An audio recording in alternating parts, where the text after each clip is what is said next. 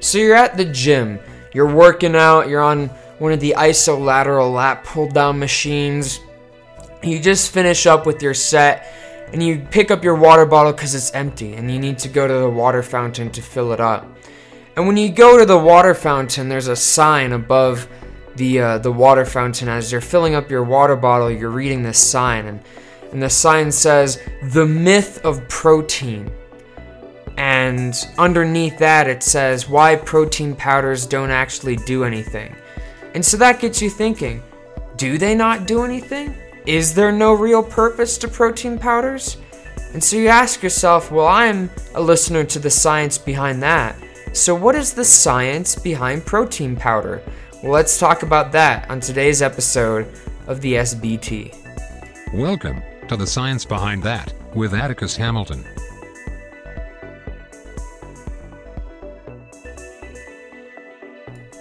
Hello, all you scientists, and welcome on back to the Science Behind That podcast. I am your host, Atticus Hamilton, and if you couldn't tell from the little intro we had there, this uh, this happened recently to me. You know, I was at my university gym and I was doing the isolateral um, latissimus dorsi row, and uh, I needed to fill up my water bottle with some water, so I went over to the water bottle filler upper machine and uh, I saw this little sign like above the machine that said the myth of protein and underneath it it said that why recent studies suggest that protein powder is useless and that you can get your real protein from whole food sources like fish and chicken and etc. So I thought, you know, I, saw that and I was like, you know, that would be a really, really good science behind that episode. And so here we are, ladies and gentlemen. Um, so, to answer, I guess, this question of is protein powder actually useless, we're going to have to, I guess, go through three problem solving steps. The first step is to address the different compositions of protein powders on the market because I don't know if you guys know this, but there is a lot of different um, protein powders on the market. That's number one, and we're going to talk about the composition of them and how that affects uh, the function of those powders inside our bodies. That's number one. Number two is we're going to talk about the activity requirements of proteins, I guess, protein powders, and more of like how activity of individuals changes protein requirements and whether or not that makes protein powders useful for certain people. And of course, number three, we're actually going to talk about the biochemistry of what protein powders actually do when they're ingested by somebody and metabolized in the human body. So stay tuned. Uh, before we do that, I invite all of you guys to go and grab yourself a nice steaming hot cup of coffee, add a little bit of maple syrup in it. So pause right here, go do that, and come back, and we're going to jump right into today's episode. Hello, everybody, and welcome on back. I hope you guys grabbed yourself a nice steaming hot cup of coffee with a little bit of maple syrup in it. Um, I know I have some right next to me, so I may be periodically taking coffee breaks. So, as I mentioned, to answer this question, we need to break it down into three parts. First, number one is what is, how does the composition of different protein powders affect the usefulness of those protein powders? Number two is um, how does an individual's physical activity affect the need for protein, and therefore does that affect the uh, the usefulness of protein powders? And number three, of course, is the biochemistry of, of what is actually happening inside our bodies when protein when we ingest protein powder. So starting with number one, um, a lot of you guys probably recall the episode I did about like a month-ish ago called "What is a meat analog?" and in that episode I broke down what is a um, plant-based meat and how useful is it to the human body. And, and one of the things that we talked about was there's only one plant-based protein that uh, in, in which 100% of it can be utilized by the human body, and that's ultra processed soy protein. Now, some of you may be saying, well, what about mycoprotein, Atticus? Well, mycoprotein isn't, mushrooms aren't plants, but you are right that mycoprotein or mushroom protein, 100% of it is metabolizable by the human body. So, whey protein, ultra processed soy protein, and mycoprotein, those three, of, you know, if you consume one of those three, 100% of whatever that is can be used by the human body. So, how does this relate to protein powders? Well, I'm sure many of you have seen in, in the supermarket like um, these containers like meal replacement 24 grams of all plant-based protein. And it sounds really nice doesn't it? You know plant-based protein no no cows um, no animals. But when you actually read the ingredient list only 6% of it is soy. The rest is like pea or bean or asparagus protein. And so only 6% of that 24 grams can be utilized by the human body or 1.44 grams so out of that big jar that says 24 grams of protein per serving, in reality, only between 1.44 and 3 grams of it can actually be used by the human body. Coffee break. So, considering that, then, um, those big jars, if it's not 100% ultra processed uh, uh, soy protein, it's pretty much useless because your body can't break it down. And why is that? Because that gets down to stereochemistry. Plant proteins are of different stereochemistry than animal proteins. And the um, uh, peptidase in our stomachs have evolved to break down animal proteins, not the stereochemistry associated with plant proteins. That's why soy has to be ultra processed, and that processing involves a series of chemical reactions to change the stereochemistry of soy amino acids um, so that they can be used by the human body. So, the moral of, of part one here is that if you are going to pick a protein powder, make sure it's either whey protein, 100% uh, ultra processed soy protein, or mycoprotein. Um, for those of you vegetarians or vegans out there, mycoprotein is probably your best option. So now that we understand that, and we understand that there are some protein powders that are completely useless, regardless of who you are, let's jump into how does physical activity affect protein demand and uh, protein requirements. So, on average, the average American man who's sedentary, mind you, no physical activity, will require between 56 and 60 grams of protein per day. The average sedentary woman, will, American woman, will require between or around 30 grams of protein a day. So, how does this affect physical activity? Well, if you're like me, um, and you go to the gym for three hours a day, and those three hours consist of all weight training. So I do like a thousand push-ups a day, 800 pound leg press a day, you know, um, bench press, etc. I require I need a lot of protein. And so I was actually curious here. I was like, how much protein? And for my weight, I'm 170 pounds, so around 77 kilograms. I need minimum 77 grams of protein a day. And between 77, kil- uh, 77 grams of protein and 138 grams of protein a day. And I did the math, and daily I ingest around 108.5 grams of protein a day. So, one of the main things on that sign was you can get all your protein from Whole Foods, and it's cheaper than protein powders. So, I don't know about you guys, but I eat six times a day. And three of those six me- three of those six times that I eat are full on meals consisting of like either the main item either being fish or chicken.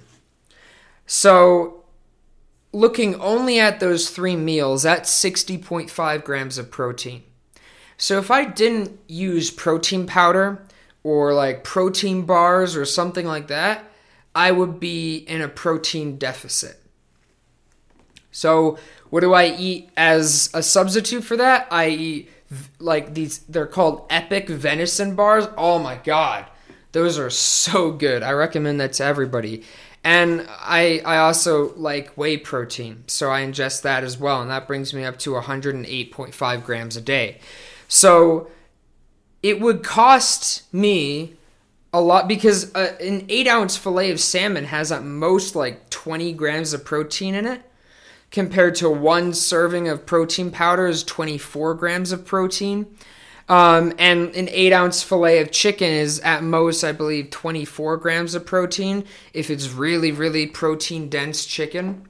Um, and so for someone who's on an exercise regimen similar to what i'm on it would actually be more expensive to go for just fish and chicken and no protein powder. Because some of you guys are lucky and live in like um, countries that are right or places that are right by the ocean where fish is really cheap. It's not so cheap here in Colorado. It's about uh, eleven dollars and ninety nine cents a pound um, for salmon, and uh, it's around between three and five dollars a pound for chicken. Compared to you can do one one purchase of a big jar of protein powder, which would be about eh, two and a half pounds of salmon, and that would be good for a month. So, in terms of that, it's it's it's it's actually cheaper to do the mixed whole foods and um, uh, protein powders. So I think the summary then here is, ladies and gentlemen, that it kind of that that you can't just blatant blatantly say yes, protein powder is good or no protein powder is useless because it depends on who you are. You know, if you're somebody who works out uh, for three hours a day doing weight training, your protein demands are going to be vastly higher than somebody who doesn't work out or somebody who just does an hour of running a day. Um, and that's just down to step three, which is what does protein actually do in the human body? So let's talk about that. So let's say you ingest, I don't know, like a whey protein powder, you know? Let's say you ingest a serving of whey protein powder, which is 24 grams of protein. When that enters the stomach, our enzymes that are produced by um, Scheffer cells, it's either chef or chief cells, I don't remember uh, how to pronounce it, in the stomach, um, the enzymes produced by them, one of them, pepsin, is going to denature that protein. So they're going to cut all those or break all those hydrogen bonds between amino acids in that tertiary structure, and they're going to break it up into one long strand of amino acids. Then each one of those amino acids is going to be cleaved off. From there, the amino acids dissolve into the bloodstream and they go to the cells that need it the most when you're talking about just coming after a workout, a three hour workout, those are going to be your myocytes. And they're used to repair myocytes. And how does that work? Well, before we can talk about that, let's talk about how myocytes are repaired in the first place. So, um, muscle cells don't really replicate. So, the muscle cells that, so once you reach puberty, the muscle cells that you have at puberty, you'll never have more muscle cells than the muscle cells that you have at puberty or myocytes. You may have less by the time you die, but you probably won't have more. And the reason for that is because there's two different types of strength training workout. There's what's called a feeding strength training, and there's something called um, uh, tension or stress training. And these are two very different things. So let's first talk about feeding. So, feeding strength training is basically when you do a workout to get, as you would colloquially call it, a pump. And that pump is when your muscles are really tight and they're really big because there's a lot of blood going to the mu- muscles. And the muscles will take the nutrients out of that blood and the individual myocytes themselves will expand. They'll become bigger, which will make the myofibrils better or bigger, which will make the sarcomeres be- bigger. And the sarcomeres are like the individual long string-like components of skeletal muscle. And so that'll make it bigger, but that doesn't necessarily mean that you'll get stronger. And this is a big a big thing here. So somebody can be extremely strong without really big muscles, and they could be stronger than somebody who has really big muscles because there's a difference between a feeder training and a uh, stress or tension training. So, in, again, in, in summary, in feeding training, you're essentially just feeding those muscles a lot so that they get bigger. But that strength doesn't necessarily increase. The strength increases when you do a tension or stress training workout. And that's when you're actually te- tearing myofibrils apart themselves. And when you're tearing myofibrils apart, what happens is they release cytokines, which signal to a very special type of cell, um, either a, a mesenchymal stem cell or a keloid cell. And those will come to the site of mus- of a muscular damage, and they will repair the muscle tissue by fusing myocytes together. And they'll fuse myocytes together with a type of tissue called keloid tissue. Now, keloid tissue is colloquially called scar tissue, but this is not like, you know, the scar from your appendix removal tissue. This is a very specific type of scar tissue. It's a high tension, high stress capacity scar tissue that's composed of collagen, um, keratin, and actin. And these filaments fuse myocytes together. And when they fuse myocytes together, that increases the overall strength capacity of the muscle itself. But you need amino acids to do that, right? And that's where protein comes into play. So remember how we mentioned that protein will be cleaved up into all the component amino acids? Those amino acids will be carried by the blood to the site of um, muscular tension or the um, um, myocyte tear, myoskeletal tear, and those amino acids will be used by mesenchymal stem cells and keloid cells to build those um, that to build that keloid tissue that fuses those myocytes together, and that increases an individual's strength over time. And so, as long as your muscles have enough protein and amino acids, and you're doing enough workout, um, enough of both a feeding training and a stress training, over time your strength will um, uh, visibly increase. And therefore, ladies and gentlemen, the sign that said the myth of protein, yeah, it's inaccurate. But it's inaccurate simply because for some people, protein powders don't make any sense. But for other people, they are vital to receiving the daily required protein intake. Now, do they necessarily, you know, make your muscles bigger? Like, is it, oh, well, if I don't work out, but if I just down a couple protein shakes, my muscles will get big? No, of course not. Of course not, unless there's androgenic steroids in there, which is a thing in some brands. but no, no, no. You need to combine it with the proper exercise. And so, therefore, um, protein powders and protein supplements do have their place. It's just they're not a they're not for everybody. Therefore, ladies and gentlemen, I hope you enjoyed today's episode. I hope you guys have a fantastic Friday and a fantastic weekend. I think I might have just ripped a suit that I'm wearing, so that's really sad. Be careful after you get back from the gym with that awesome pump. I will see you guys on Monday. Remember, stand up and question everything.